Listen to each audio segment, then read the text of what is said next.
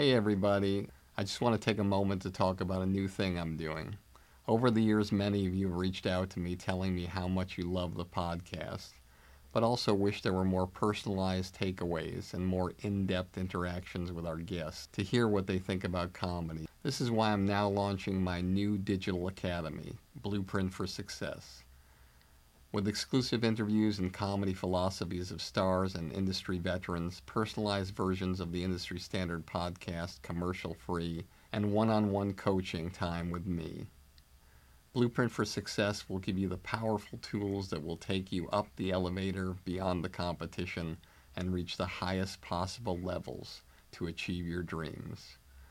Whether it be stand up, sketch, improv, acting, writing, producing, directing, hosting, radio podcasting, social media influencing, or even if you want a career behind the scenes as a manager or an agent.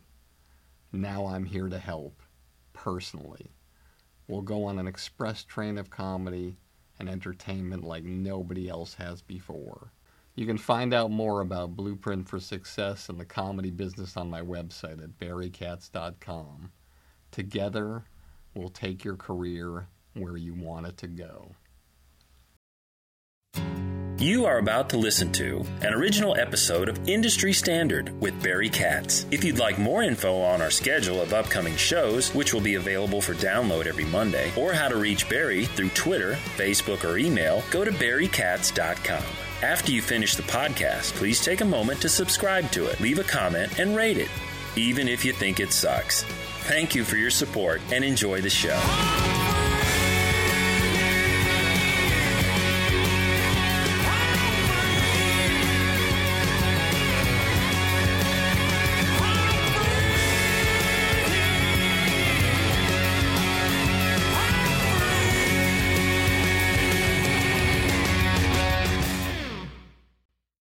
Welcome back to another episode of Industry Standard with me, Barry Katz. I am very excited today, not just because of my guest, Charlie Debevoise. I said it perfectly. Perfect. If you saw the spelling of this guy's name, you would realize that it's some kind of cruel Scrabble experiment. But I'm very excited about my guest, but I'm also excited because the building here at 10100 Santa Monica Boulevard said, you know, you're doing these podcasts. We want to be supportive. And they just built this new conference facility. And it's not even a conference facility, it's like a huge room here. It's probably like maybe 22 feet by 22 feet. There's pictures of animals not found in nature on the walls in black and white. There's one of those white erase boards in case I get a creative idea. There's a huge flat screen TV behind us where we can put our logo of the show, presumably. But I want to say a few things before I get started. Number one, thank you so much for your support. You guys are unbelievable. I'm just blown away by everything that you guys have done for this show and the support and downloading it and listening to it and passing it on to your friends and subscribing. Just been absolutely incredible. So I'm very, very grateful. It was a great year last year and it's starting off as a great year this year, and today is no exception. So when I look at my guest here, Charlie Debevoise, I oftentimes think about things that I want to talk about. As you know, I do a cold open and I never know what I'm going to say. And as I'm looking at him, you don't know what's going to happen when you meet somebody. You don't know how they're going to be. And I've met probably over 125 people who've done the show. And Charlie walked in here like no other person has ever walked into the show. He walked in with a sandwich and a beverage and total comfortability. He came in, he sat down, he just casually ate his sandwich, drank his drink, and he came prepared to nourish himself and to be the best he can be on this podcast. But that's not what I wanted to talk about. What I noticed about him was something that I talk about a lot in these podcasts which is he has a, a huggability and a lovability and a calmness about him that when he walks in the room, you immediately feel like a million bucks and you feel wonderful and you feel like everything's going to be okay. And I think that's one of the things that's so important in our business. And as I look at him, I want to share a little story about somebody. I used to work at a company, and one of the people that was my assistant who worked with me was a young man named Lee Jacobs. And whenever I've had assistants or interns or people working with me, there's always all different kinds of people who work with you. And it's amazing what you see through your eyes and the eyes of these people. Because the way it works with people who are assistants and who are starting out in any business, a person like myself has the history of everybody they've worked with. They know every single person that they've worked with. And some they don't remember, and some they remember more than others. And if somebody were to give you a list of all the assistants and interns that worked with you, if you took an hour of time, you'd be able to rank them and say, oh, that person was the absolute best. That person came in at this point in time early, they left late. They were like Radar O'Reilly from the old MASH. They knew everything that was going on. They never called in sick. And even when they were sick, they were sick in the office, but they were doing everything they can. They were pushing themselves to new levels. They were always asking what they could do. And then there's other people who you have as interns or assistants. Someday they won't show up. And they don't call. And they don't email. And they don't text. But you're busy that day. You're running around. The next day they come in and they sit down and you're like hey pal. How you doing? Um where uh where were you yesterday oh yeah i um uh, I got in a fight with my girlfriend. Uh, she was looking to text on my phone, and she, you know, smashed my phone into a million pieces. And I, I don't know. I just couldn't come in. I couldn't call you. I couldn't text you. Really, you couldn't borrow somebody's phone on the street or in a store and just, you know, give me a call or anything like that. Uh, I didn't think about that. I'm, I'm, yeah, I'm sorry. And you realize that any other person would fire this person on the spot. But for me, I like to try to help them be better if I can. But then as these things happen, you realize that old quote from Cus D'Amato, who was Mike Tyson's trainer, who said, If you're born round, you don't die square. And so people have it or they don't have it. They have the skill set or they don't have the skill set. And I'm looking across from people who are doing things for me in this office here. I have Alex here as one of my producers, Max, Tara, my assistant, and Tim. And all of these people, one of the things that I notice about them is they all seem to work harder than everybody else. They all seem to want to make a difference more than anybody else. Sometimes I sit across from Alex or Max or Tara or Tim, and I say to myself, why are they working so hard? And I know why they're working so hard because they want to get to the next level. They want to move people, they want to show people what they're doing. They want people like me to recommend them to other jobs. So there was this guy named Lee Jacobs who came in. Wonderful guy, lovable guy, had a great sense of humor, funny, and always got there earlier than everybody else always stayed later than everybody else, and always worked smarter and harder than everybody else. And I loved working with this guy, and I would recommend this guy to anybody if he asked me to. And so one day I get a call from Lee Jacobs, and he says, Barry, I've um I've got a job now as the VP of development for a company called North South Productions, led by Charlie Debevoise. I said, That's fantastic. He said, Listen, if you want to get together or if there's anything you have that might make a difference, let me know. I said, As a matter of fact, I do have a project I want to show you, and I'm going to show it to you before I show it to anybody else. And I met with him and I got on my laptop and I showed him a pilot presentation sizzle reel that was made by a young magician, comedian, actor named Adam Trent, who just finished his second stint on Broadway on a show, The Illusionist, that was outselling The Lion King. But the sizzle reel was called Destination Magic. And I show it to Lee, and he really likes it. And he says, I want to move forward on this, and hopefully, with my relationship with Charlie, he will agree with me. But I just got here. I said, No problem, Lee. And lo and behold, Charlie watches it and he likes it and he thinks it's viable and he gives Lee the okay to make the deal to put together for Adam Trent and Destination Magic. A kid who has never done a television show before, who I am believing in and I'm betting on that he's going to do great things. A kid who was on cruise ships about three years ago and went from cruise ships to Broadway because of his hard work and his tenacity. And so I was hoping I could find an executive that could mirror his work ethic.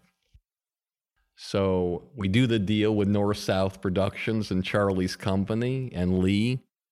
And then we go out and we set up pitch meetings. And we go out to all these places. And what happens?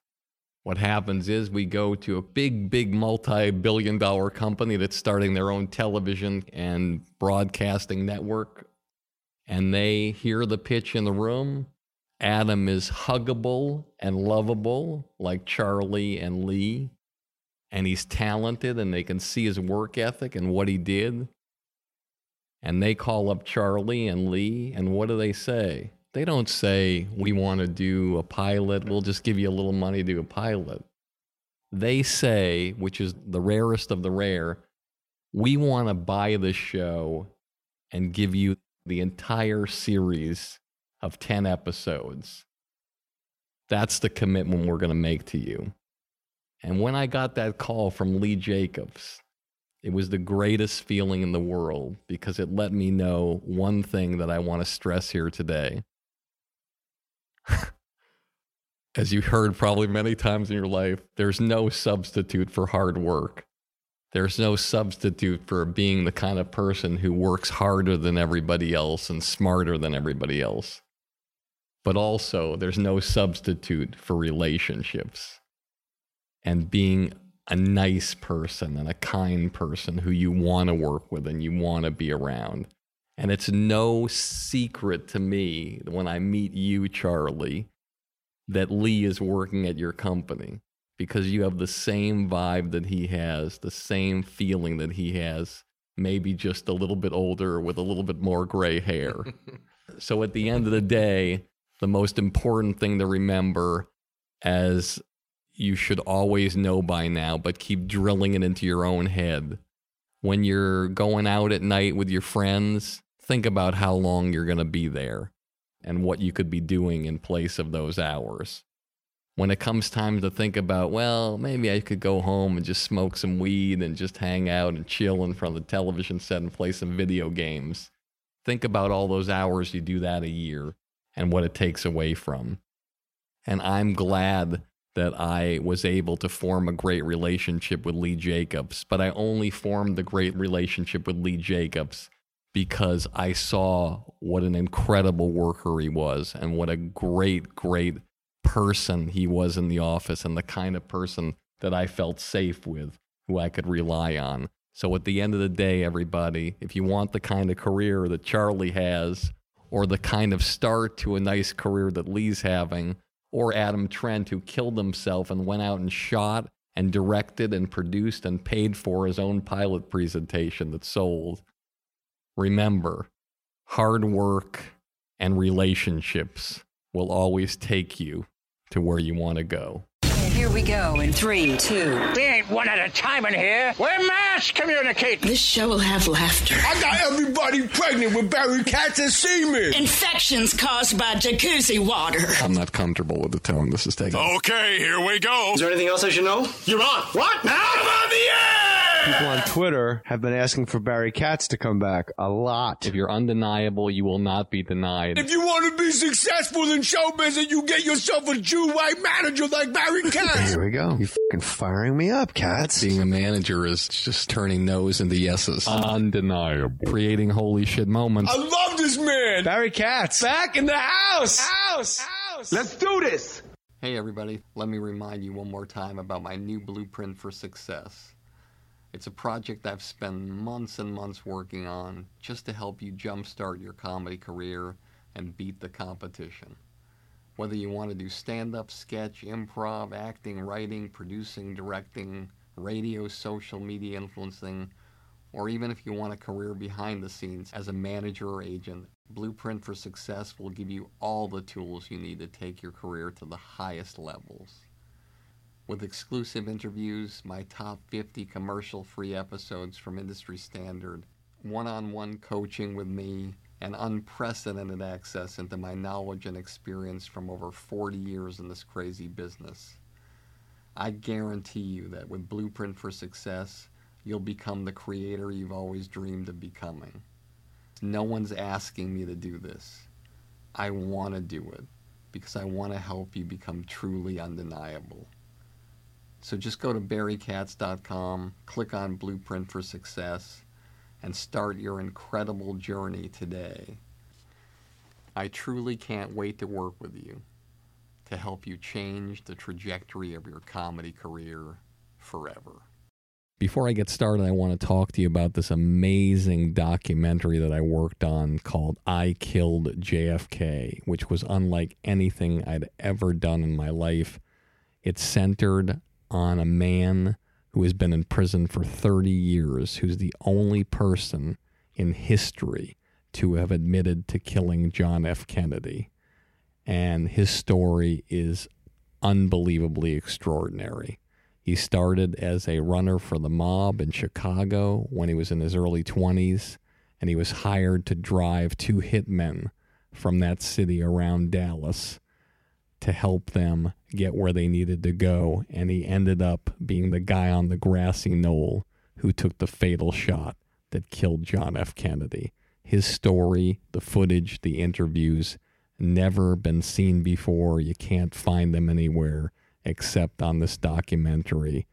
And I'm telling you, go to ikilljfk.com, look at the trailer, buy this documentary. It will blow you away.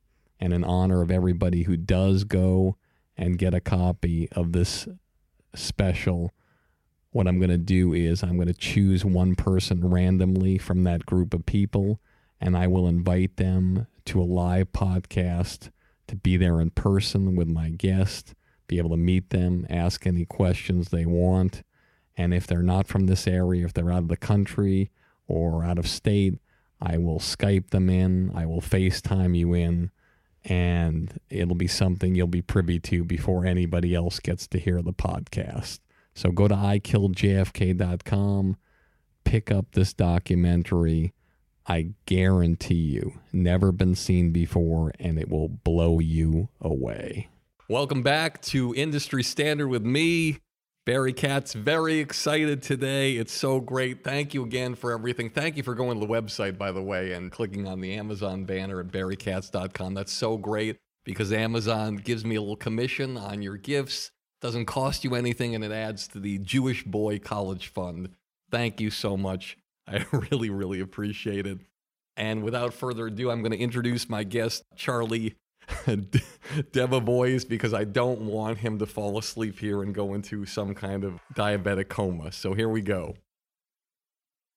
Charlie Debevoise is the co founding partner of North South Productions and has been making media in various forms since the late 80s. Since starting his company in 2000, he's produced 45 series and hundreds of hours of television in all genres for a dozen different networks, including unscripted comedy, lifestyle programming, and investigative documentaries. Charlie and North South are best known for producing the smash hit series Impractical Jokers And they also have done nine seasons of Say Yes to the Dress Atlanta. And he recently launched a comedy division, which is developing character driven, non scripted, and scripted series for both TV and digital distribution. And this company is a force to be reckoned with. Please welcome my guest today, the wonderfully huggable, lovable Charlie Debevoise. First time I've ever been described that way. Thank you very much, Barry. Really? Yeah. Yeah. How No, are you normally described? You know, prickly and and and annoying. No, I mean, no, I appreciate that. Thank you for the intro. No worries. So I have so much to ask you because we don't usually get reality. I say reality. We don't get people specializing in non-scripted programming, even though you're going into different genres. That's been primarily what you've worked on. I think the last people we've had on, or the only people we've had on in that area, are Jeff Apploff and Brant Pinvidic Sure. who just changed companies just mm-hmm. the other day. So this is a rarity for us, but people always get excited to hear about this kind of thing and how it happens and what's the inspiration for how you get in this crazy business. So I hope you don't mind, but normally I like to take a little more time, but I think I really want to delve into this and go way back to your history of where you grew up and how you sort of had an inspiration of any kind to to be in this business. Like what was your family like? What was happening in that area? And what was the first thing that happened that got you thinking about entertainment? Uh, yeah, that's that's a that's a really tricky question. I was looking, you know, at your bio and the sort of circuitous route you took into your uh, your career, and um, mine is is equally um, uh, unusual. Um, but uh, you know, I grew up in a very homogenous, um, leafy suburb of New York City. Um, I, I like to say I'm from the land of I'm, I'm from the tribe of the lawn people. Uh, what was the leafy suburb um, it's a very small town about an hour um, due west of New York New Jersey called New Vernon. Um, and it's a gorgeous, you know, exurban. Uh, the, the, there's a larger population of deer than there are of, of humans, which is annoying as hell. They're not they're not cute. So when your Um, pets go out to pee they're actually trying to cover up the deer pee That's right. That's right. Yeah. And uh, have you ever hit a deer Yes, absolutely, twice. I mean, it's just the it's- same it's- deer I no, no. I mean, it's it's hard not to hit deer when you're driving around New Jersey. It's it's a real problem. now did you kill both the deer No, just the one and the other one. I you know I feel awful about this, people. I mean, really. did you strap it to the hood after No, uh, you know, you just look at your car and you go, "Th- well, there's ten thousand dollars worth of damage and a dead deer. I'm sorry. I'm sorry. Karmically bad stuff is happening. both are karmically Yeah. bad. So, um, you know, I grew up in, you know, uh, I, wearing. I mean, it's it's so it's it's interesting. I grew up in a very sort of preppy enclave. Uh, went to you know tennis clubs wearing whites, and ultimately couldn't stand it. Was bored to tears by this world and couldn't wait to get away from it. And that's I think my curiosity and my lack of interest in being in this very conservative world um, propelled me into other worlds. what did your parents do for a living Uh, my father was a marketing guy, sort of gun for hire, who worked for, you know, the pharmaceutical industry at one point in his early in his career to uh, a manufacturing industry. I mean, he just he was he went to Wharton. He was a marketing guy. and your mom Um, my mom is uh, this irrepressible, incredible character, also part of my DNA, um, sort of a relentless networker um, who um, taught for 20 years, taught English at a um, all girls school in Summit, New Jersey. And, um, but uh, I, she is, and she's 84 years old and just doesn't stop.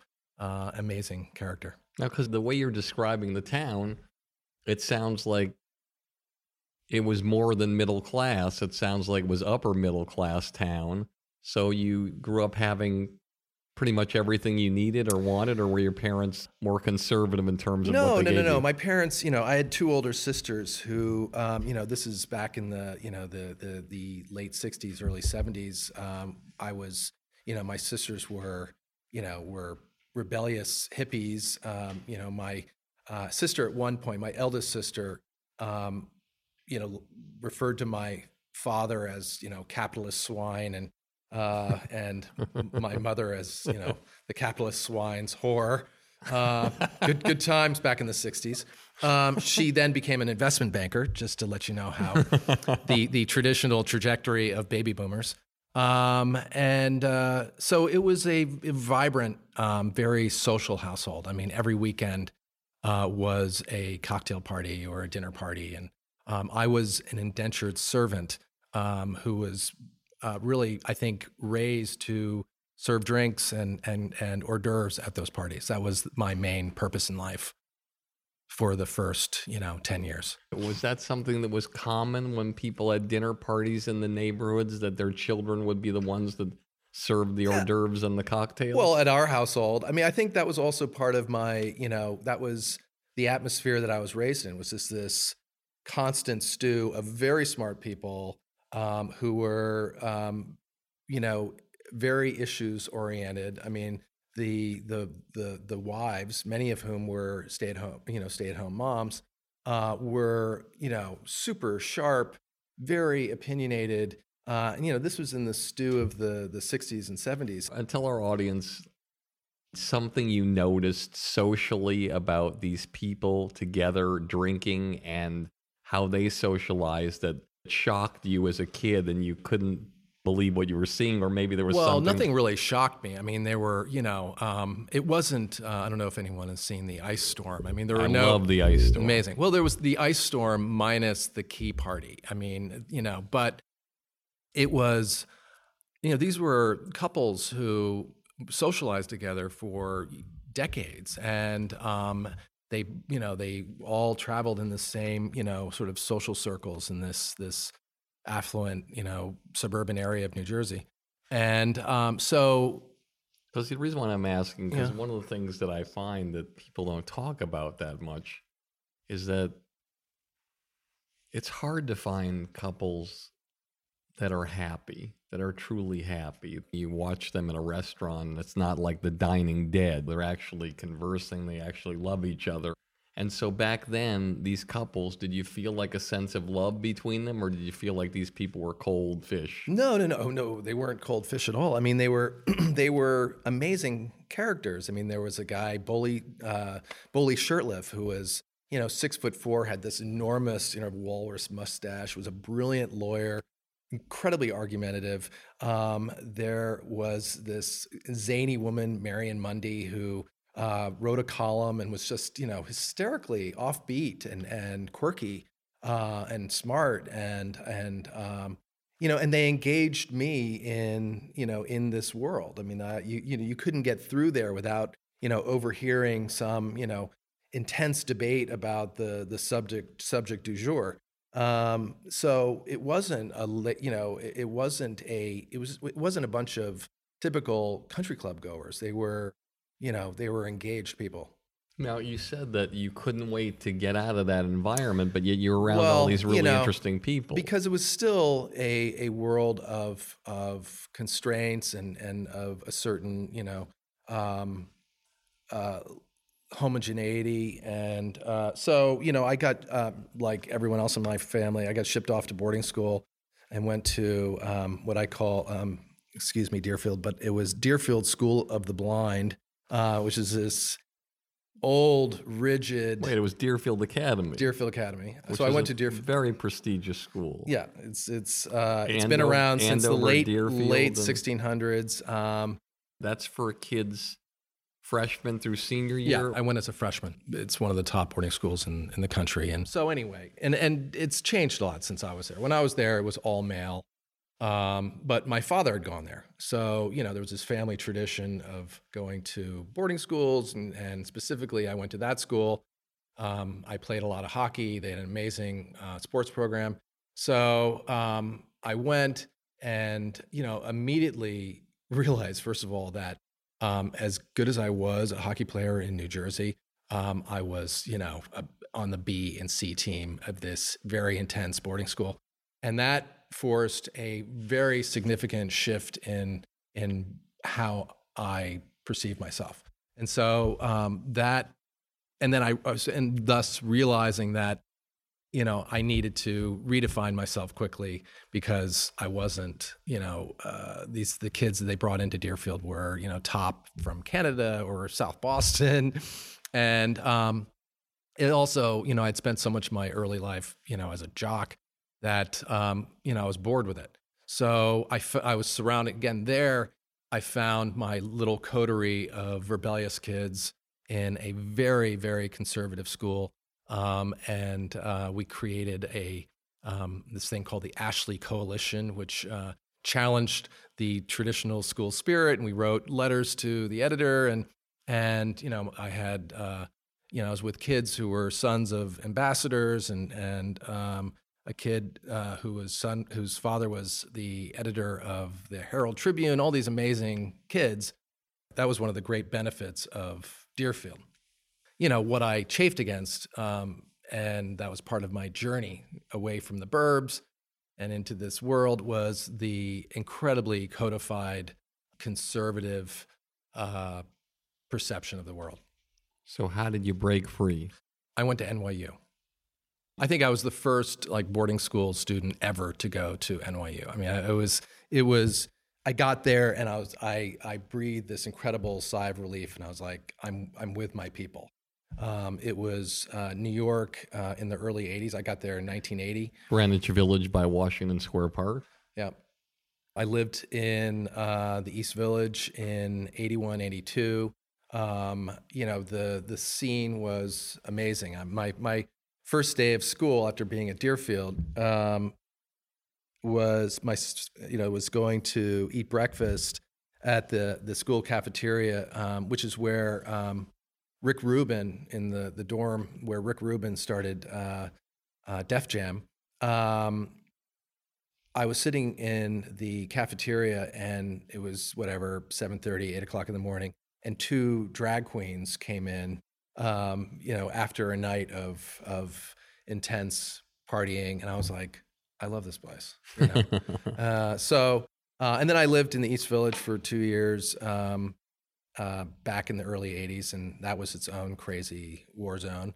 Um, and i just i found that um, it was a place where i could redefine myself and um, and find my own interests. And um, i fully embraced the liberal arts um, school uh, schooling that i got there. I didn't go for the film school. I ended up oddly enough getting a degree in french literature and philosophy so you too Which will qualify you to be an Uber driver. Yes, today. But you know, in fact, what's interesting is is the world of uh, non-scripted TV. Um, our industry is populated with um, liberal arts graduates. Um, it's sort of a land of of curious misfits who uh, love storytelling, um, but you know aren't necessarily on the you know sort of the the the feature track or the the um, the sitcom track. Did you have an idea of what you wanted to do No. for a living? No, none whatsoever. So when I Are you graduate anx- are you anxious? right now, No. at that moment, Yeah. um, yeah, of course. I mean, I, I you know, what's funny if, if anyone listening has seen the movie The Graduate, I had a classic graduate moment. I mean, I graduated with this completely useless degree, and There were uh, a lot of graduate moments in that movie, and I'm visualizing one that you're having. I'm, I'm Well- seeing the camera through the legs of Anne Bancroft right now. No, it wasn't that one. It was um, so uh, my parents lived, you know, again in this beautiful area of New Jersey. It was on five acres, and they had this pool.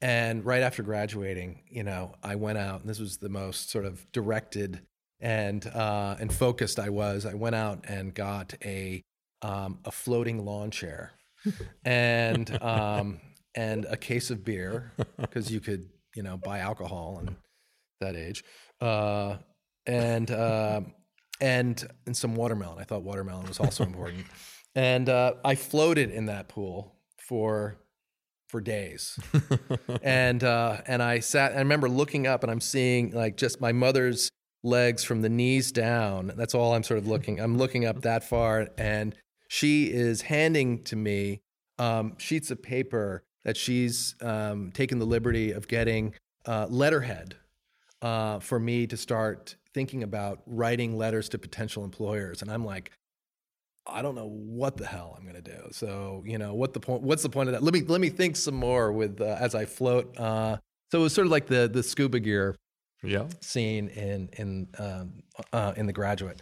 So, um, but they were clearly wanting me to get the hell out of uh, their house, um, and um, I hadn't quite figured out what I was going to do. I thought I was going to be a writer and a journalist. Um, that was sort of my, you know, that was my goal coming out of uh, my liberal arts education.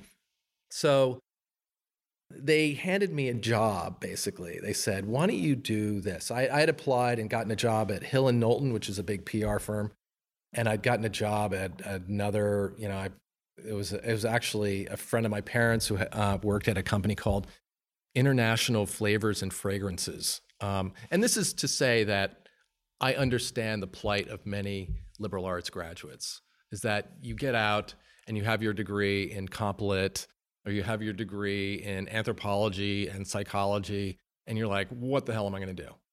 So i think the point is, is you you move forward. You have to make decisions. And so i ended up taking a job with um, a company my father was working with at the time um, and i took it because it brought me out to los angeles and where my sister and brother-in-law were living. And my brother-in-law was working um, my sister anne um, who's this incredibly wonderful human being, uh, was um, living in Los Angeles, uh, teaching kids with learning disabilities, and she was um, uh, was and still is married to um, a uh, a budding documentary filmmaker by the name of Alex Gibney, um, who is a you know legendary um, documentary filmmaker. And uh, so I went out there working for this company that my father was with, doing something that was completely irrelevant to any interest I had, but it got me to LA. That lasted less than a year. I quit to become a writer. Um, I took a course at UCLA and I was going to become a writer. Um, and uh, it a was half hour writer no, no, or, no. or was- drama writer I was, or a I was going to be a, uh, a, a journalist. It wasn't even in TV. The teacher at the time uh, at this program was working at a publisher in Los Angeles, and she got me a job as a copy editor doing, um, uh, they owned uh, these fitness magazines. Uh, I think they owned some porn as well. That was very sim- that was very common in LA. The, the publishing industry was various forms of porn. There was Architectural Digest, which is you know architecture porn. There was Hustler, which is porn porn. There was Weider, which is like muscle porn. Um, and so I got a job as a as a copy editor. Now, your Um, teacher helped you get a job. yeah, How often do you think that teacher got her students jobs? I have no idea. I have no idea. Roberta Smoodin, she's a novelist who now lives in um, Las Vegas, New Mexico. Um, and uh, yeah, she was she was great. She got me that job, um, and uh, I ended up then moving over to Petersen Publishing, which was uh, there's now the Petersen uh, Automotive Museum. I think that just opened up this amazing building on Wilshire, and um, so I worked there doing, you know, sort of as a as a um, uh, an editor at these publications, um, and also doing freelance um, journalism for um, any publication I get my hands on. And what kind of places are you living at here in Los Angeles, knowing that you came from a palatial, leaf-filled lawn environment? Well, no, I mean the, Jersey. the more important transition was coming from from New York. I mean, I I came to LA and I really wasn't interested in being on the beach. Like I much I, I gravitated to downtown. So I actually um, got an apartment on 9th and Serrano. wow, Um, this was 85. that's a rough area. It was a rough then. area. I had a huge apartment, and I and I frequented um, this bar in downtown LA called Al's Bar, which was this incredible punk. It was a bar that resembled the inside of, if you imagine, it was like a giant ashtray. Um, it was it was a cave of of you know of, of uh, graffiti and and cigarette smoke, and um, and cheap beer. Uh, and it had amazing bands like uh, Black Flag and Minutemen and Meat Puppets, and so that was sort of my scene when I first moved out here. Got it. So how do you make the next transition? So the thing is, is I've always been I've always been ambitious about whatever I was doing. So I was always interested. You know, when I was working at this publishing at Petersen Publishing, um, you know, I was just this young kid right out of college, and I was already pitching magazines to the publisher. I was this guy who was like insisting on uh, knocking on the doors of the publishers and saying, "I have an idea for a magazine." And at one point early on, I also tried to start my own magazine. So my entrepreneurial streak really started growing at that period of my life. And I also, you know, a light went on as soon as I started working at these publishing houses that I could be surrounded by other creative people in a business setting. And that is, uh, I think, a big, you know, having parents who really were just from the business world, they really only understood, you know, lawyers and, and bankers and, and marketing people to, you know, find worlds that were other than that was was a, a great relief to me. Were your parents the kind of people that would call you up and say, Charlie, we're so proud of you. We love you so much. Or were they the kind of people who didn't express those emotions? Um, my parents are are you know they're loving people, but they're not they're not they're very um, laissez faire. You know, um, we were you know free ranging in a in a real way. I mean, my parents lived on the East Coast. I had you know my one sister Anne was living in L.A. I was living in L.A. and my other sister was in Asia. So they're all about creating autonomous people. Do you remember the last time your parents said, I'm proud of you, Charlie? Uh, actually, my mother recently. My mother, um, in her her dotage, has become, you know, a lot warmer, and uh, but they're not. You know, it's it, it's not like Sigourney Weaver in the, the Ice Storm. No, I mean, No, no, she wasn't like that. no, There's but- a little bit of that. but sometimes that drives people when their parents are not like, hey, like, Sure. you're Charlie, you're the best. Oh, I mean, you know, no. you're going to do anything. You're No, no, no. And sometimes when people don't have those kind of parents, they're very driven to prove that they're going to be. Sure, uh, there's a little bit of that, for sure. Got it. So what's the next step? I start hearing about through my brother-in-law that he's working for this company in Tennessee. So Alex, not only was he doing frontlines and and and starting his own production company, um, but he was also uh, a you know a writer and a journalist, and that's what I was sort of pushing toward. And this company was called Whittle Communications. Um, there's this guy, Chris Whittle, who is still, you know, he's a serial entrepreneur, brill- you know, brilliant guy, amazing salesman, um, who continues today to create businesses. And um, but anyway, he had started this company in East Tennessee, uh, in the town of Knoxville, um, called Whittle Communications. And Whittle um, had owned Esquire and had sold it for a ton of dough, and was now doing what they call place-based media and had just started this thing called Channel One. And Channel One was this controversial um, network which was distributed through high schools around America. So it was in like 8,000 high schools, and it was 10 minutes of daily news. And to many, it was a Trojan horse of corporate greed because those 10 minutes of news had uh, two minutes of ads. And so, in order for these high schools to get all these free televisions and free access to this 10 minutes of news, um, the kids had to watch two minutes of commercial. It was banned in California, it was banned in New York, but it was, you know, in 8,000 high schools. So Chris started this company, and it actually was a company called 1330 before that, but then it became Whittle. And um, I went there to be an editor and, and, you know, staying in the magazine print mode.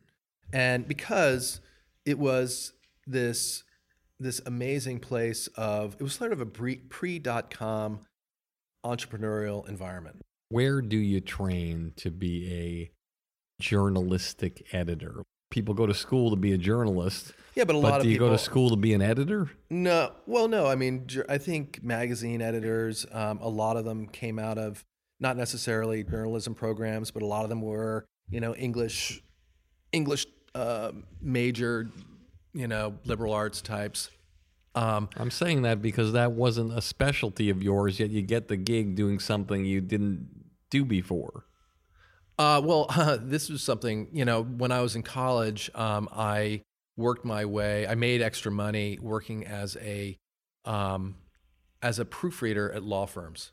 So I'd work from midnight to eight o'clock in the morning as a proofreader, which is essentially what copy editing involves. I mean, there's a there's there's a lot more to it, obviously, but the essential skills of copy editing, which is one of those entry level jobs in magazine publishing, is you know I got through being a proofreader in law firms. What's the biggest fuck up that you could ever make or that you ever made as a editor or proofreader? Um, you know, I got so bored uh, working at these car magazines at Petersen that uh, I would start completely rewriting uh, the the writers' um, articles and including like these obscure references to French literature. You know, because I, I mean, what else was I going to do with my useless uh, French lit? You know.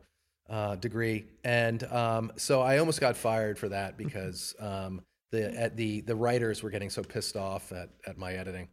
But I think like the move to California, the move to Tennessee, to me was sort of emblematic of that period of my life, which was to just take a leap into another world. And and Whittle was this, you know, amazing environment. Um, uh, you know, we were called Whittleites. There were like 300 of us who had been recruited from New York and LA, who are now living in this this uh, the small city of Knoxville, um, and which is an unlikely place for a bunch of you know media media elite types, um, and uh, but also a really interesting city. Um, and uh, so I was working there, and then that company, six years into my you know tenure at it, started spiraling um, and um, they ultimately went out of business.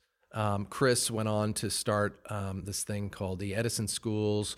Uh, he also started a school in, in uh, a private school in New York. Um, very interesting guy. Um, and then I jumped over to a production company. So at that point, there was this wily entrepreneur in in Knoxville by the name of Ross Bagwell, who had a production company which he had just sold to Scripps. And Scripps, um, which is a big media company, um, was getting into the cable business. Mm-hmm. And um, the you know the creator and uh, of HGTV is this guy Ken Lowe.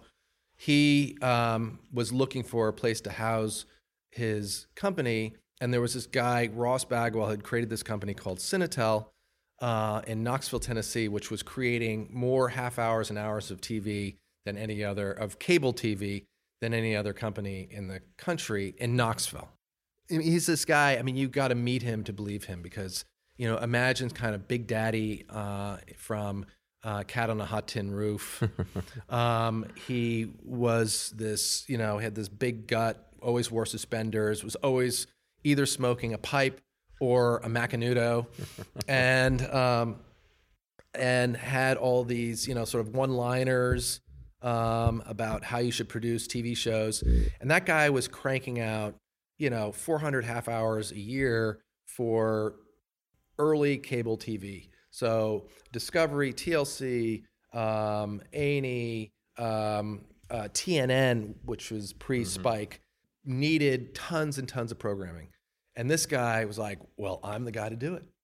And uh, so he um, started this company, Cinetel, and um, realized that volume TV was where it's at for these companies. They needed, you know, lots to fill fill their air. So he had sold his company to Scripps for an ungodly sum, and um, and then um, the head of development uh, at his company, uh, a guy by the name of uh, Stephen Land, who's uh, an amazing producer and entrepreneur. Um, he uh, stayed at Scripps, and so Ross needed a new head of development. So he hired me to be that person. Even though you'd never done that in your life? Never done it in my life. Why do you think he hired you to be the head of development when you've never done it? Would you have hired Lee Jacobs if he had never done it before in his life? No, no, uh, you know, I, I, I had developed things at Whittle. I mean, he saw in me as he did in Stephen. I mean, Stephen um, came out of, I believe, the you know the Knoxville Chamber of Commerce or something, and and is now, you know, a, a huge player in the non-scripted world. So he had an eye for people who could sell. He was looking for someone who could develop TV shows, but who could also be the face of the company to uh, networks. Now, here's an interesting thing for you that I think is important to tell our audience. If you hire somebody who's the head of development at your company, what percentage do you want them to be a great salesperson and what percentage of them do you want to be an incredible eye for talent and ideas that will sell I think it the two have to go hand in hand. have you ever had anybody in your career that was like the guy could sell ice to the eskimos but didn't have a creative bone in his body but you wanted them in the room I don't think I don't think in our industry you can have both. Um, at least in my in my estimation, I think that's what makes finding that person so hard, because you need people who are creative who can also sell. Got it. So you're here at this company, you're hired as the head of development, and the horrible thing about these kind of jobs is it's not like being an assistant or an entry level thing where you can glide or make a few mistakes or just do the status quo.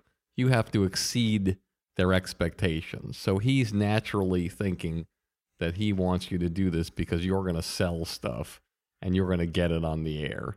So when did you make your first mark at the company? What happened? What did you rally around? Well, the first uh, meeting I took was with Ross, and again, he is he's he's kind of he's legend in these worlds. You know, he he's uh, at this point he's probably in his mid sixties, and he just he's made a ton of money, sold a ton of TV. He just he doesn't give a shit. Like he walks into the room and he's fearless, and he he exhibits that kind of you know I know more than everyone in this room combined kind of vibe. So the first time you were in a room with him, tell me what it was you noticed about him that you use as a technique today when Well, you're first of all, room. one thing I didn't use is that you know he he always he smelled of cigars and um and Old Spice. It was almost as if he like bathed in Old Spice before he is. He's just Wouldn't that be a turn to the well, fire? to, well, I mean, it was just it's it's sort of one of his hilarious quirks. He's from sort of a different generation. I mean, this is a guy in the '50s saw TV and he was like, "This is what I want to do," and he was from Nowhereville, East Tennessee. He ends up becoming a page at uh, NBC. He was a uh, he was an associate producer on Howdy Doody. I mean, a completely and th- these are the kinds of people that I find that I gravitate toward, who are completely self-created entrepreneurs. I mean, he self mythologizes constantly. I mean, he tells stories that he's told, you know, dozens of times. And yet he is the real deal. I mean, super creative, self made guy. I, I love that type. Chris Whittle is another one of them. Uh, so, so anyway, um, my, our first meeting was with um, Brooke Johnson. Uh, Brooke Johnson uh, was running A&E at the time. And I was, you know, he breezes in um, and he's not giving a shit. You know, he's fearless. He's known Brooke forever, and um, and I'm like sweating and terrified, and you know I'm reviewing my notes and, and I'm memorizing lines, and I'm forgetting sort of the essential ingredient, and that is in order to sell, you need to connect with people. I wasn't connecting. I was too terrified to connect. And yet he goes in and he just, you know, he he tells hilarious stories. He is, you know, he he's quirky as hell because he's this, you know, dumb as a fox southerner who, you know, cuts the most amazing deals you could ever find and has sold more TV than, you know, anyone I know now. Um, and uh, you know, and I learned from him that it really is, you know, he said, son, you gotta you gotta spit on the fire for a while, you know? Don't don't jump right into the the, the pitch. You gotta spit on the fire. Uh, meaning you gotta, you know, chat. You gotta you gotta connect. So, you know, slowly but surely I learned that um, I just had to be myself. And that, you know, dating back to, you know, uh, working my parents' cocktail parties. I mean, it's, it really has elements of that where you are socializing with your peers, um, people who are interested and want what you're what you're selling, and those are you know sort of these um, you know, you're selling characters, you're selling formats, you're whatever it is, they have to believe in you. If you were him and you hired you and you observed you in that meeting, would you have fired you? No, um, I would have, you know, uh, taken me out for a drink afterwards and said, "Dude, lighten up." You know, he wouldn't have said "dude" ever in his life, by the way. But you know, son, you know, they're just people. Lighten up, and um, and that is uh, absolutely true. I mean, it is a the the relationship between uh, the the seller and the buyer is one of the you know the oldest relationships uh, in, you know in civilization you know? Um, and the the relationship between producer and programmer is you know there's there's mutual need. Um, they need you. And before we talk about your first success at this company and the first thing that happened, talk to our audience about what you just scratched the surface of because it's one thing that we never really talk about on the show, and I think it's a really important thing. So, based on what you observed of these great salespeople, talk to our audience about the relationship between the seller and the buyer because what you're about to say transfers to every walk of every profession. sure But nobody's ever really broken it down. And it seems to me that you had the real training of what it was all about firsthand. Yeah, I mean, I think it is important. You know, what I was doing right was I was doing my homework. You know, I was I was uh, you know um, studying myself into an absolute frenzy before going into these pitches, um, making sure that I understood what the ideas were, what I, I understood uh, who I was dealing with, but I was forgetting um, that essential ingredient that is people want to they're they're ultimately going to be entrusting you with potentially millions of dollars. And um, and if they see your you know you're you're sweating bullets and uh, you're you're stuttering because you're you know you're so anxious about the pitch and you know these these were my first pitches you know I I lightened up pretty quickly. Um, and that they're just people you know uh, especially in our industry because our industry is uh, no one really knows what makes a hit TV show. I mean, no, you know, I mean, everyone wants a hit TV show, but no one really knows um, how to make that happen. Otherwise, it would be a lot easier than it is. Um, and so uh, they are looking to you f- for something that inspires them, something that inspires you, and you have to communicate that. You know that that is the you know, and I'm still learning that. You know, because I you know we've all gone through periods where we're sort of throwing shit against the wall because we don't have a clear focus of what we think works. Um, and so, uh, you know, you talk about um, con men, you know, or someone who can someone who can convince you know anyone, you know, can uh, sell snow to Eskimos, uh, and I've known a few of those. You know, um, they imbue, they they convince people, they they con you with uh, a sense of trust. And um, I think the the positive side of that in selling is um, that you really are genuinely enthusiastic and excited and inspired by what you're selling, and that gets communicated. Got it. So tell me the first thing you sold without the big guy. Um, well, it wasn't the most inspiring thing, but it made sense. Um, Discovery back in the day, this was um, I was pitching a guy named Mike Quattrone. Um, he was running Discovery at the time, and um, it was a very simple idea. And I think he was willing to um, test the waters with a one-off documentary for this young producer. Um, essentially, was what he was doing. He wasn't about to hand me some, you know, tentpole uh, series that uh, would, you know, involve lots and lots of, of money and and and and focus. This was some. It was a very simple idea, um, and it was a documentary about train stations. Believe it or not. That was the documentary. But, you know, and I'd also pitched other things. So we'd go in there and we'd have, you know, pitches that we put out and we would hand to you know our programmers, and and I actually stopped doing that after a while. I'm Um, thinking to myself, you're racking your brain as the greatest ideas No, to no, sell no, no, no, and to no, put no. together, and I'm going to go was- out and knock this out of the park, and you're going in and selling a documentary on and I- trains. no, but I also was pitching other things that were less. Um, and this is another lesson I learned, frankly. You know, I was pitching shows that were more complicated. Like uh, at one point, I was pitching a show uh, that I loved called uh, Small Towns, Big Secrets. And it was about the sort of unknown stories of, of small town America, sort of, you know, the, the dark underbelly of, of small town America. Um, and they, you know, they weren't going for that. And then I sort of go, well, what about a documentary about the great train stations of America? And he was like, sure, let's do it. And I was like, what? Are you kidding me?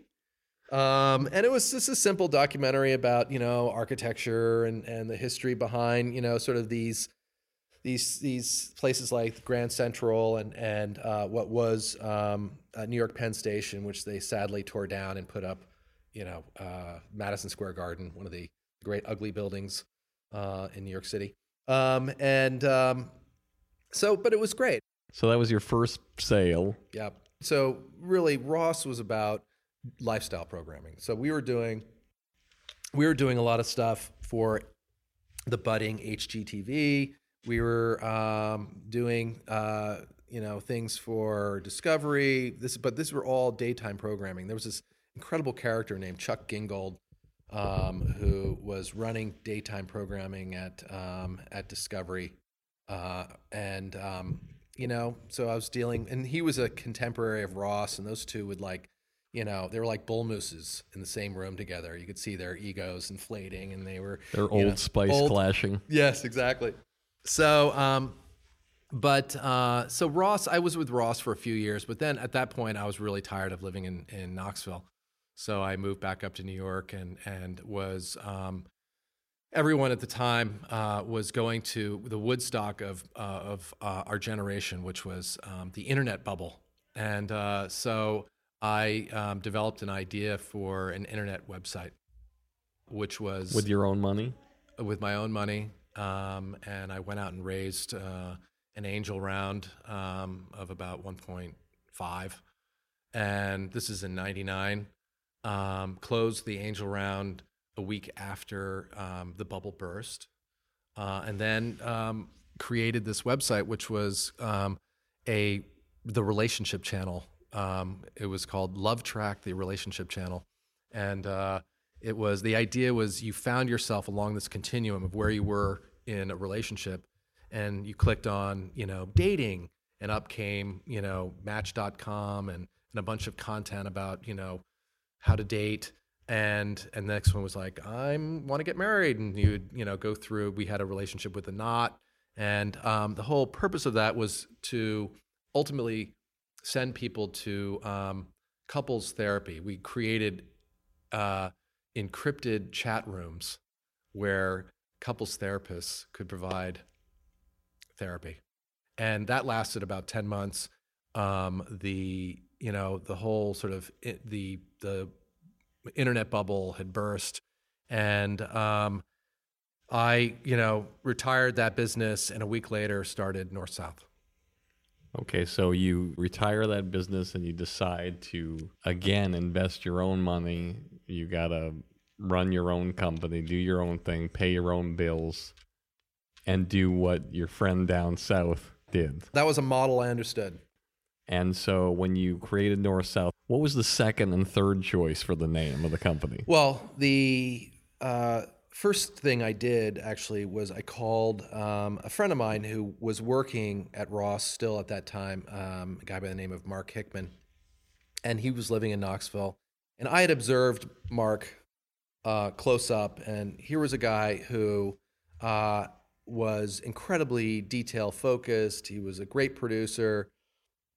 He was someone I could hang with, um, and I knew that he would be much more detail oriented than I was, frankly. If I was focused on development and selling, I knew that Mark could manage a lot of the other stuff that that I really didn't want to deal with, um, and that he would be a great partner. And so, um, Mark uh, is um, this, you know, wonderful, you know, smart, pragmatic businessman, but he was also a producer. And so I called him. I said, Mark, you know, let's start a company. Um, and he said, hmm, uh, I'm not so sure. You know, I want to do my own thing. He was still working. He was actually had just uh, been producing a show called Trading Spaces.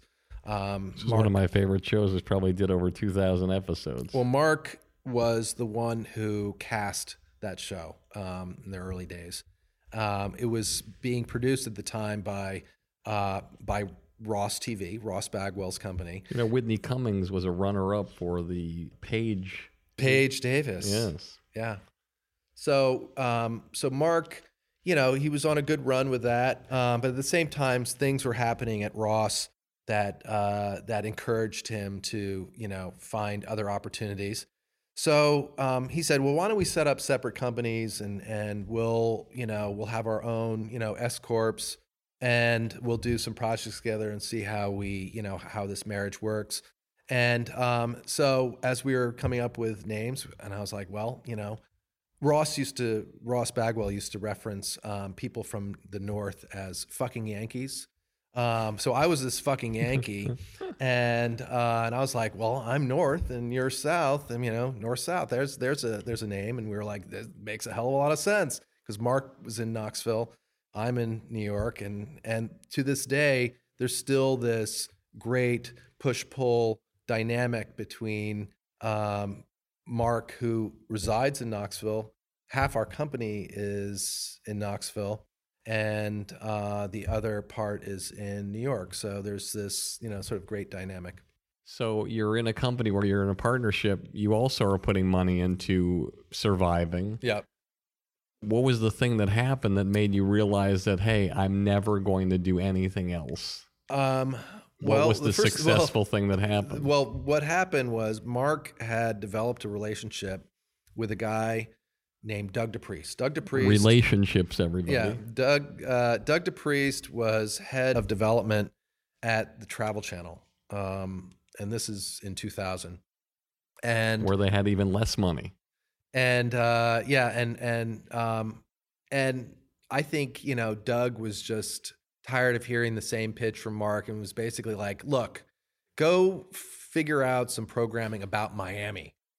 And so he came back with a whole slate of shows about Miami, and um, and he was like, "Great, I want you to do five of them," and they were like top ten beaches. Um, I, I at, at the time E had this hilarious series called uh, uh, it was a party series. What was it called? Um, Wild on. Wild and Out, or was Wild- it, it was no, Wi- Wild On? Wild Yeah, On, With, Wild uh, On. With Brooke Burke, was it? Yes, exactly. And so I said to Travel Channel, I was like, guys, you've got to have your own Wild On. So I said, why not do, you know, um, blank Babylon, you know, Miami Babylon. So I, I came up with these ideas for doing party shows, which of course was a great excuse to, you know, party. And um, and so what was great about this is that Mark really didn't like being in New York, and I didn't want to spend much time in Knoxville, Tennessee anymore. So we set up an office in Miami to produce these shows. And this office consisted of a, uh, we were working out of an apartment that we'd rented. And um, we got these five hours of TV with, with uh, travel. And um, that was, you know, to me, that was like one of the greatest things in the world that had ever happened to me is that I've started my own company. It's my second company, but started this company with Mark and we were in South Beach for Christ's sake. I'd never been to South Beach. This was like Shangri-La after growing up in the leafy burbs of New Jersey, surrounded by a bunch of wasps, to be in fucking South Beach. it was brilliant. I mean, I loved it. And who did you hire to direct and We produce hired- these shows? How did you find them? We hired this rangy group of people. I mean, you know, some of them are still alive. You know, it was a it was a wild, wild period in our lives. He says, looking wistfully off. Uh, What was your social life back Oh my? God! It was what was our you know this. I mean, if you're gonna have a midlife crisis, South Beach is possibly the place to have a midlife crisis. Wouldn't you agree? It's the only place in the world where there's no minorities. Whether you're white, Asian, Latin, black, everybody's the same. Uh, it is It's unbelievable. It's it's you know it's it's sort of a stupid Vegas on the beach kind of environment, and and we were you know my job was to spend time with party promoters and and and clubbers. I mean, we did this you know hysterical piece on these um, champagne uh, uh, uh, champagne waitresses who made like forty grand a night, but it was sort of How did they make 40 grand a night? uh, I'll explain. I mean, they were working a place called Pearl, which was this sort of infamous club that, um, and it was the intersection of sex, alcohol, and clubbing. You know, and, and that's really what drives. I think I've only been to one of those intersections. and so their job was to, you know, bring in essentially hot women that they knew to drink champagne that is being acquired by very wealthy men. So this is that's how clubs work. This is the The club ecosystem- hires beautiful women to just come into the club and drink the champagne. Well, they're not hiring people. them. They're, they're hiring the the waitresses um, to largely try to attract very you know sort of young attractive women, and you know uh, and that attracts wealthy men who are willing to spend thousands of dollars on a bottle of champagne, and that's what. But where does the forty thousand dollars a night? they show they sold a shitload of champagne, and they would get tipped, big time. So we have this hilarious scene with these two, these amazing women, who sitting on a glass table with their legs, you know, spread, with thousands of dollars in bills from tips, um, and I was like, I love this place. It must be an amazing job for a woman when she only has to spread her legs when she's counting the money. That's fantastic. I love that. So you're So- experiencing success. And, and living this life, and you're and- making money now. and we're well a little bit of money i mean we you know we were still sort of hand to mouth and and we had sold you know five hours of tv to travel channel and then you know again thanks to doug um, he suggested why don't you think about the caribbean so the second year we did 11 hours on the caribbean and i spent three months you know traipsing about uh, the Caribbean in the middle of the winter. Um, and um, and then you know in our third year, um, we did like 94 half hours and hours of TV because we had sold a bunch of stuff. Because one thing that we never stopped doing was developing. So even as we were, uh, I mean, the the toughest decision our second year was to hire other people to pr- help us produce these shows while we continued developing. But you hired the right people, and obviously you did great work because people wanted to hire you again.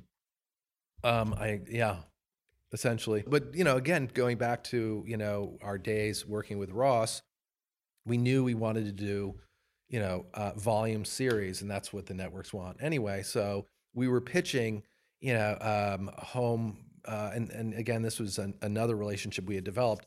Um, we had heard from uh, a good friend of ours, Chris Herzl, who was at TLC at the time, that they were interested in a home renovation show. Um, and we ended up producing um, 90 episodes of a show called In a Fix, which is a hilarious show from back in the day, which was kind of a parody of Trading Spaces. Got it. And so that's the point in time when this was all happening where you realized we're not going to go back to doing anything. We're doing this. This is a great That's right. partnership. And what was your partner's strengths and your strengths? Well, interestingly, I mean, we both like to uh, develop and sell and produce.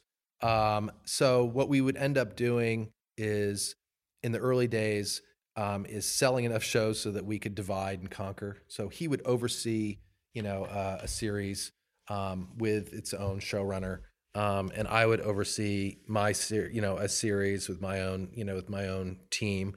Um, and that was sort of a, a saving grace in that we we knew that we needed our own sandbox, you know, that would be our own. But I would say overall, Mark is you know way better at operational issues, um, way better at um, you know we had to we we decided early on that we uh, were going to take a big loan and and um, uh, and buy equipment because in in the world that I'm in, um, you really need to own. You know, you you, you need to to make investments. And the reason why I should explain to everybody why it's better to own your own equipment is because on every budget that a network gives you, they could give you a budget from their person, but mostly they ask you to put together a budget. And so you have a line producer put together a budget that includes the cost of the cameras, the director, the sound, the lighting, the editing bay. And if you own the cameras and you own the editing equipment and you own the lighting package, you put a line item what's normal for any production to put on there. And that line item could be back in the day, it could be $5,000 a week for the editing bay. But if you have the editing equipment and you have the guy in the bay, whatever you're paying him and whatever the amortized rent is, you're making the profit off of. And that's why it's very uh, cost effective for production companies to own a lot of their equipment. But it's also, you know, and this is something I, you know, I tell my my kids is that there is, you know, an equation of risk reward. I mean, you know, the the you you risk smartly, you benefit from that, and and you know, at the same time, you are risking, and you are. Uh, there have been at least three near death. Uh, uh, financial experiences for Mark and me in the course of, of the 15 years of, that we've had our company. But that is just, you got to be able to roll with that. So we, you know, we really found a great kind of symbiotic relationship um, where I've, you know, always traditionally been more development prone, but Mark also develops. I'm also, you know, engaged in in the, you know, the business of of north south um, but I tend not to work uh, too in too much detail on uh, the financial piece. You talked about three near-death financial experiences, which is what most businessmen experience, where they think to themselves, "It's over. I mean, we're done." So, how did you recover from those, and how did you? How you recover from any near-death experiences? You sell shows, so you have no choice and and I think you should you know be aware of your own uh, your own strengths and your own tolerances as a human going into a entrepreneurial venture um, because if you do not have this sort of essential um, will to survive if you don't have that essential um, you know sort of ambition and and and just grit to wake up and continue selling, then you shouldn't do it because you will, you know, Mark and I like to say that in the, the best of times, you're going to have a shitty time coming up. And in the worst of times, it's going to get better. So you just, you just work off of that and you just keep working you know but you i think that i mean i say that you you you know that's why we work no it's because it's what we do it's it's what i am as a human i just like to uh, to create. I like to develop. I like to sell. You know, those are things that I do naturally. Awesome. Tell us about the formation and the ground level approach to impractical jokers and how that all came about and from the germ of the idea until it's sold well you know impractical jokers is a, a perfect example of what we are doing um, in a big way uh, on a bunch of fronts. Um, but it mostly boils down to one thing, and that is talent. Um, James Murray was uh, this, you know, development executive um, who was working for me, and I guess it's been about seven years since he started working for me. And he's kind of a Lee Jacobs type um, in that um, or Lee Jacobs is kind of a James Murray type in that he is he's he's got more ambition than I think anyone I've ever met. Um, he is uh, um, he just can't stop selling.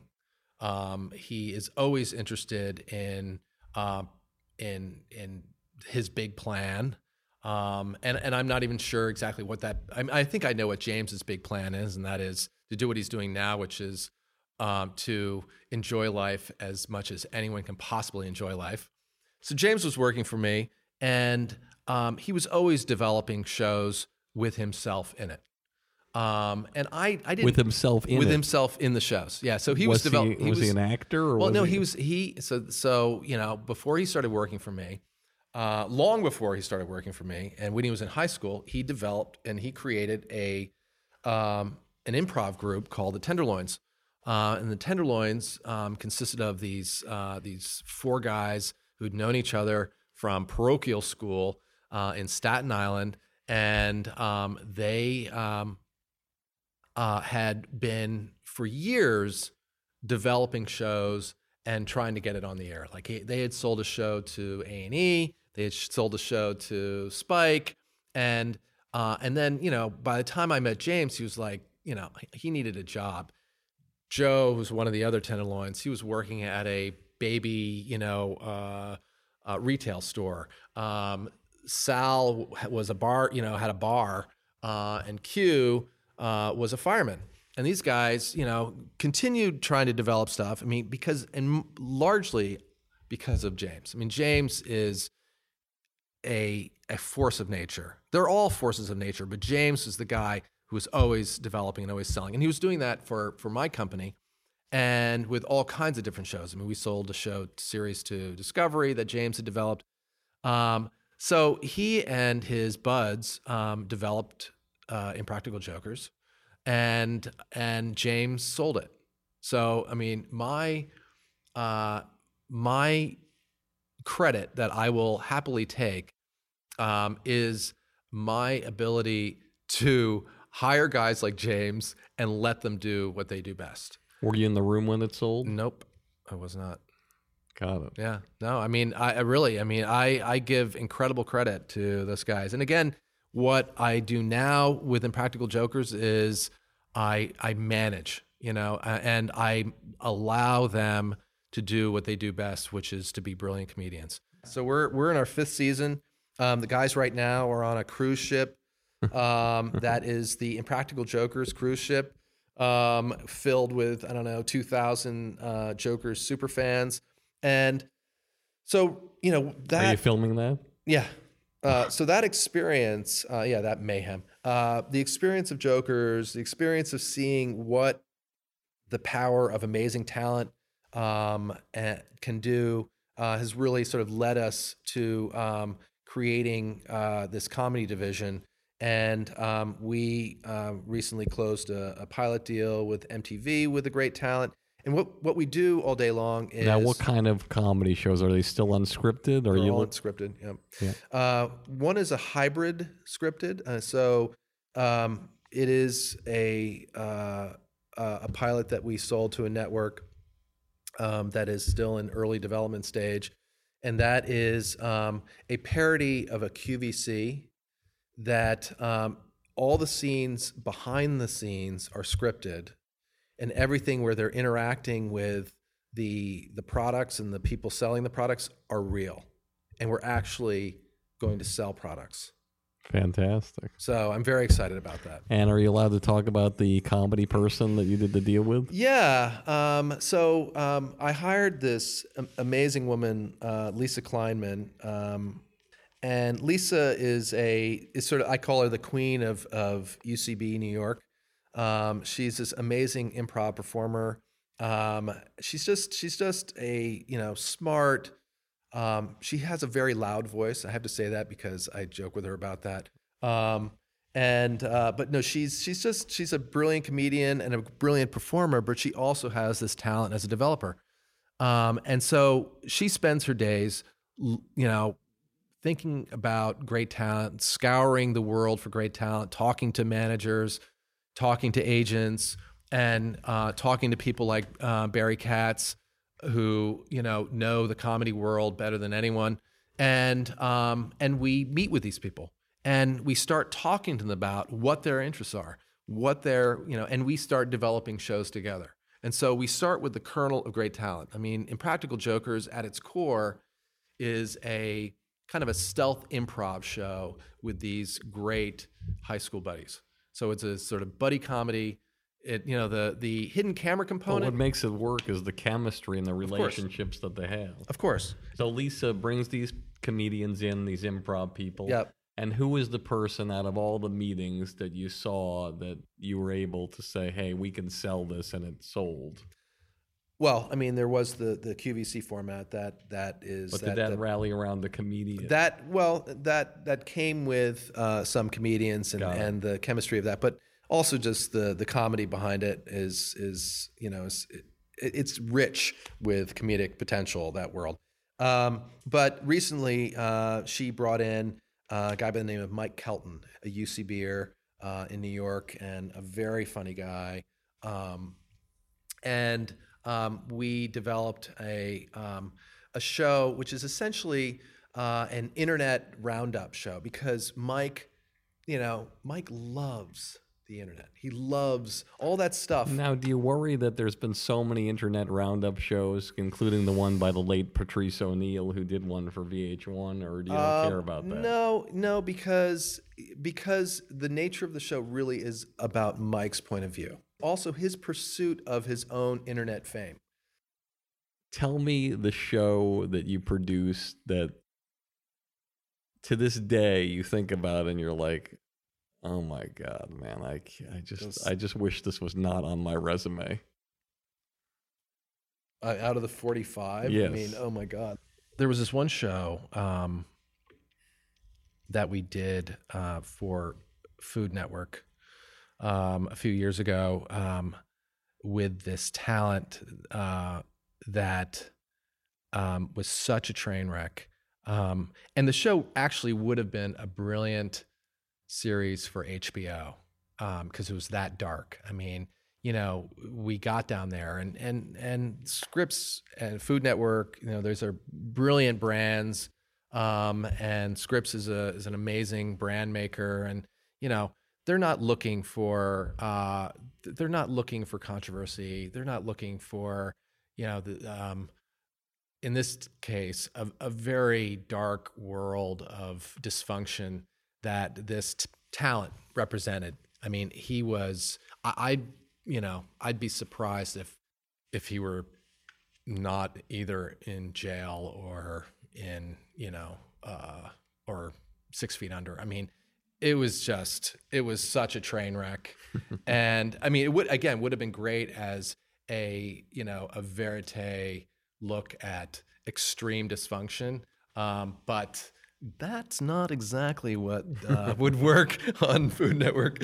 So I would say that was an interesting case. And and one thing that you mentioned early on, and I'll you know uh, wrap this up, but um, is the thing that I love about what I do, and that applies to the journalism that I was doing um, out of college, um, to the work I was doing at Whittle, and that is, you know, my interest in interesting people, and and that the great thing about the the world of non-scripted, whether you call it reality or you or you're looking at you know great feature docs like Crumb, you know these are documentaries about amazing people, and those are the things you know, you know whether it's Duck Dynasty or or American Chopper or Impractical Jokers or you know Monte and Lori on Say Yes to the Dress. These people are extraordinary, and we give them vehicles to be extraordinary, and that's that's the fun aspect about what I do. But also the fun aspect is that seeing whether America and the world responds to it or not. Yep.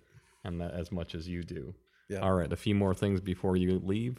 Tell me one holy shit moment in your career that our audience would love to hear. Something that happened that is Legal? No, I'm whatever that happened that somebody would not believe that you had to deal with.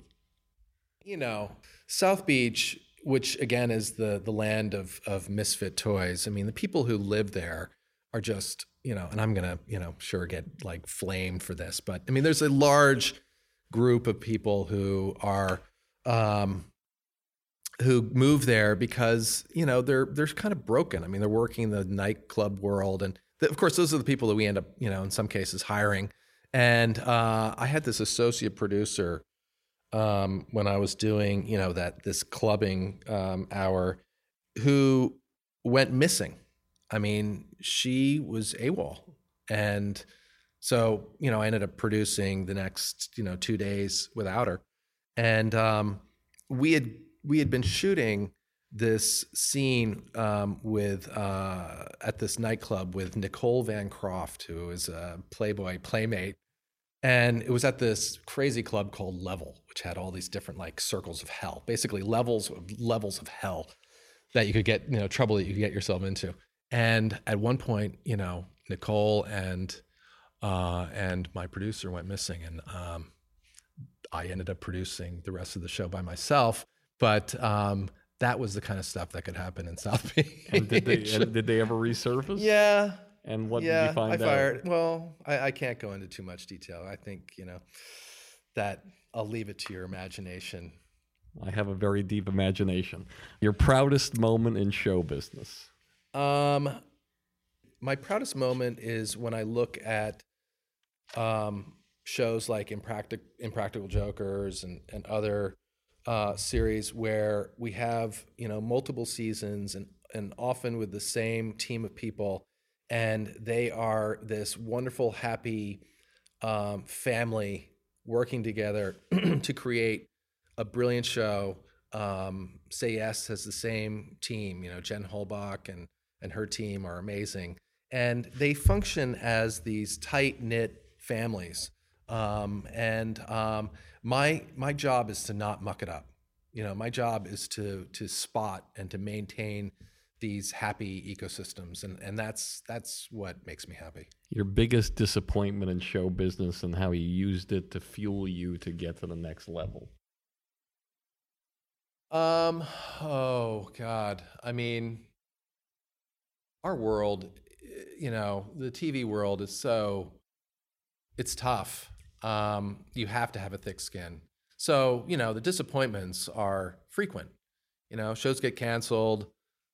You know, the the DNA doesn't work on a show and it falls apart. I mean, it just doesn't deliver what you want. Um, so it's hard to say exact. You know, to pinpoint which disappointment.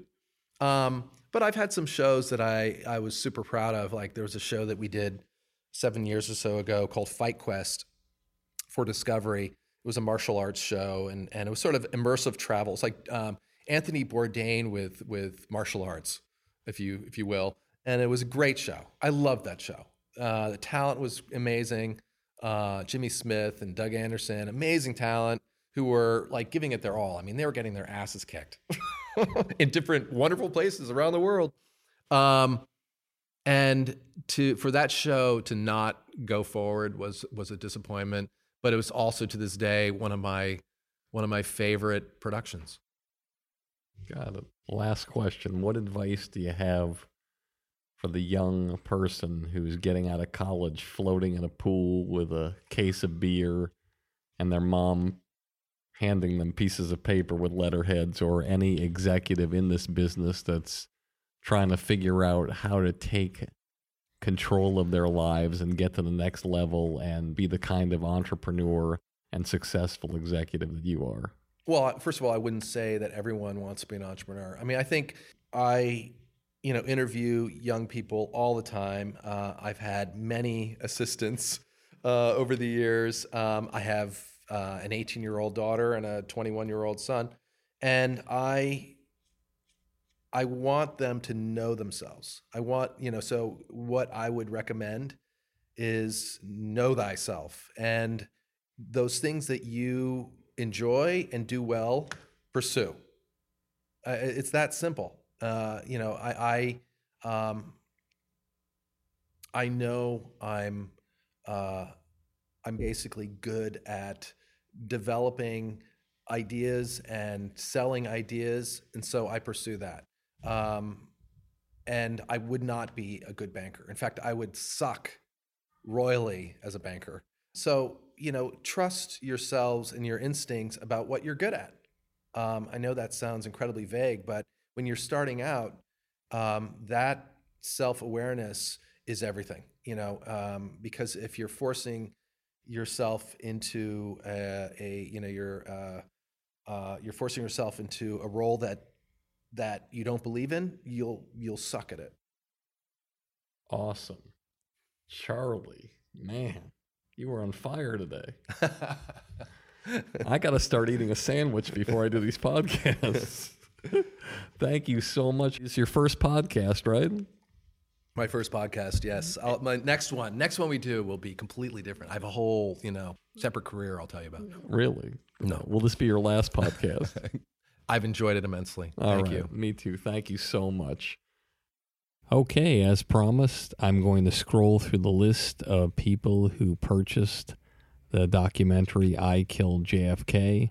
It's an amazing story about the only man in history who has admitted to killing JFK. It's an incredible documentary, and you can get it at the website ikilledjfk.com. You can see the trailer, and it's truly incredible. And so I'm going to scroll through now randomly the people who purchased the documentary this week, and one of these people will be a lucky winner. And they'll get to attend a podcast live with one of my guests, meet them, shake their hand, ask them a few questions, or else if they're out of town, out of state, or out of the country, we'll Skype them in or FaceTime them or anything like that so they can be there. Okay, let's do it. Okay, landing on Carol Reddy's from Morning View, Kentucky. Congratulations, Carol. Also, I figure I might as well give away the same thing to somebody who sent me a message, a review on the iTunes comment review section as well. Why not? So let me look here randomly and pick somebody. All right, we landed on Gina's Cackle, October 7th, 2015. Heading reads Interruptions, Tangents, and Cold Opening. Two out of five stars. Gina writes, Please let your guests speak. Stop interrupting with your crazy tangents. Enough with the cold open. Not shocking this guy is Jay Mohr's manager, who constantly interrupts his guests as well. Drop your ego and let your guests tell the story. It interrupts the flow. Stop saying for those of you who don't know. Well, Gina, thank you for the constructive criticism. I appreciate it, and you are rewarded. Congratulations. And as always, you've listened to another episode of Industry Standard with me, Barry Katz. And if you like the show, please tell all your friends. And if you don't like the show, tell all your friends. They say it's the glory. I'll scream your name and put you on shoulders, walk you to fame. You get all the money, drive that fancy car. All the people love you, cause you're going far. Life is for the dreamers. They have all to gain. It's never quite over till it all feels the same. Pick your own poison, dig your own grave down in the valley. A fortunate.